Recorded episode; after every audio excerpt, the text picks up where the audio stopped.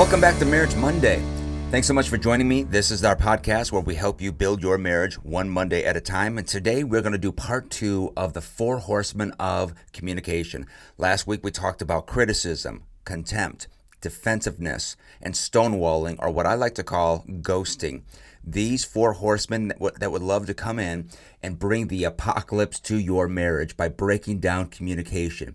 And so today we're going to give you the antidotes to those four horsemen.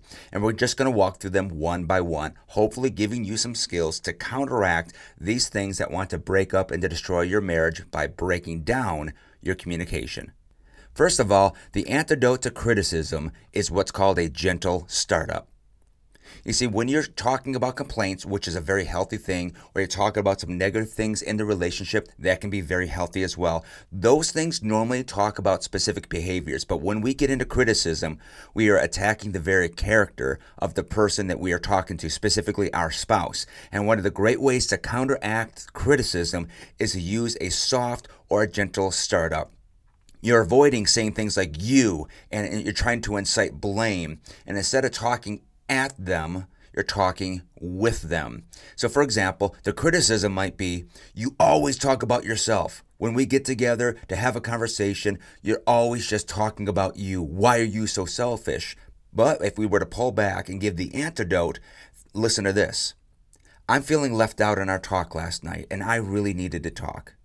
Can we please talk about my day today? I mean, think about that. That's straightforward. You're not mincing words but yet it has a gentleness to it, where criticism comes out with your guns blazing, and criticism actually asks for criticism back. But what if you came in with an antidote, and instead of saying you, you, you, you, what if you laid out, this is what I am needing? This is what I experienced and this is what I am asking for. That is a great way to counteract criticism. But two, let's talk about the, the second horseman, which is contempt, because the antidote to contempt is building a culture of appreciation and respect.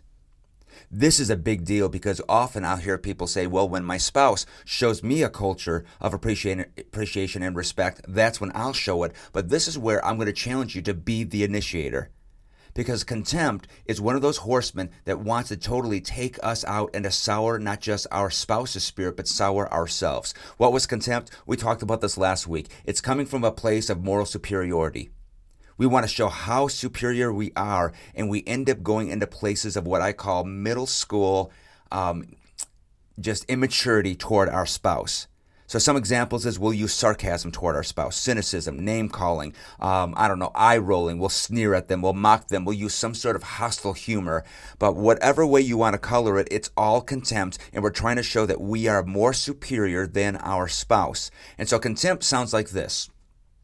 The dishwasher hasn't been loaded or unloaded, and you look at your spouse and you say something like this You forgot to load the dishwasher again. Ugh. You are so incredibly lazy. Maybe you eye roll, maybe you make another comment and you walk away. I mean, right there, you have literally come at them. You have colored them as, as lazy, but most importantly to notice is you've actually lifted yourself up to recognize, well, I'm not lazy because I'm recognizing what has to be done.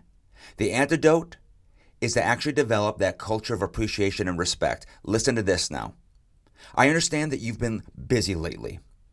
I know that you've had some long days, but could you please remember to load the dishwasher when, when I work late? Would that be all right? I appreciate that. I mean, listen to that. You're, you're being straightforward. You're not mincing words. You're not being run over, but you're recognizing that when you work late, that you would just appreciate if this was recognized and it was taken care of. No one is being run over. No one is being demeaned. Nobody is, is more superior than the other person. And how does that happen? Through the antidote of building a culture of appreciation and respect. Thirdly, let's talk about the antidote to defensiveness, and that is taking responsibility.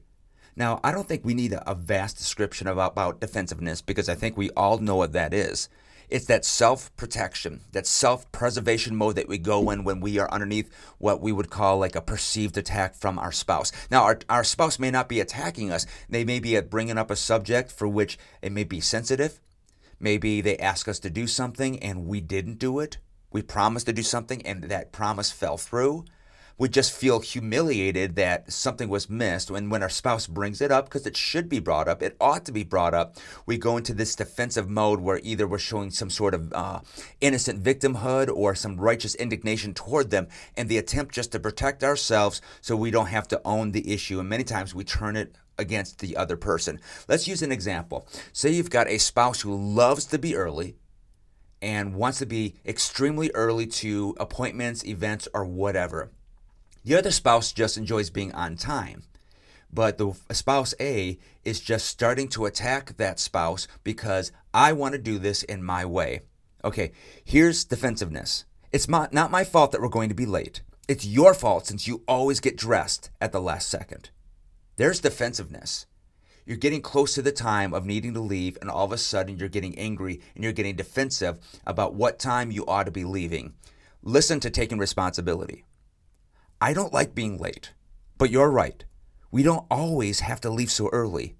I can be a little bit more flexible with this. Do you hear the humility that's in there? Where we got one person's being defensive about the idea of being late. I'm going to feel humiliated. I'm going to I feel guilty about being late. But the reality is they're not going to be late. They're just not going to be so early. But taking responsibility says this says, listen, I've got this feeling, and I have to recognize we don't always have to have that feeling. We don't always have to be 30 minutes early, 20 minutes early. We can be a little bit more flexible with this. This is an okay thing. That's a great antidote to defensiveness. Lastly, let's talk about the antidote to stonewalling. Now, when I talk about the antidote to stonewalling, or what I called last week ghosting, um, I think we could talk about taking time out, or maybe in the most technical terms speaking, we can say it's a physiological self soothing mode. Now, that's a mouthful physiological self soothing mode. I like using the term timeout because I think it is a great way to take a breath, to get yourself in the mode where you can actually remember what's important and you can deal with what needs to be dealt with. Now, stonewalling, we talked about this last week. That's when somebody completely withdraws from a conflict and no longer responds to their partner. Um, you're texting your partner, you're calling them, you're trying to have a conversation, and they walk away. They don't answer a text. They don't respond whatsoever. They're just ghosting you nonstop like I said before, with defensiveness and even with uh, in response to contempt and other things, this is so middle school. This is so juvenile. This is so so weak.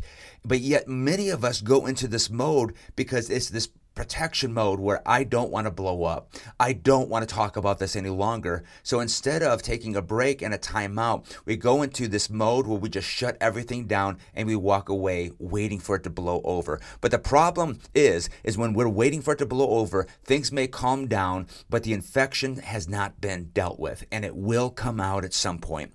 And so my rec- my, my recommendation is to have that physiological, self soothing mode that I simply call the timeout.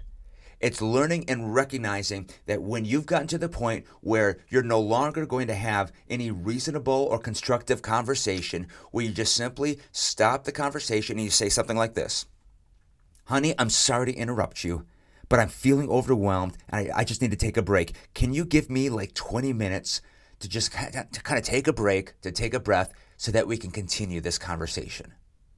Do you hear that?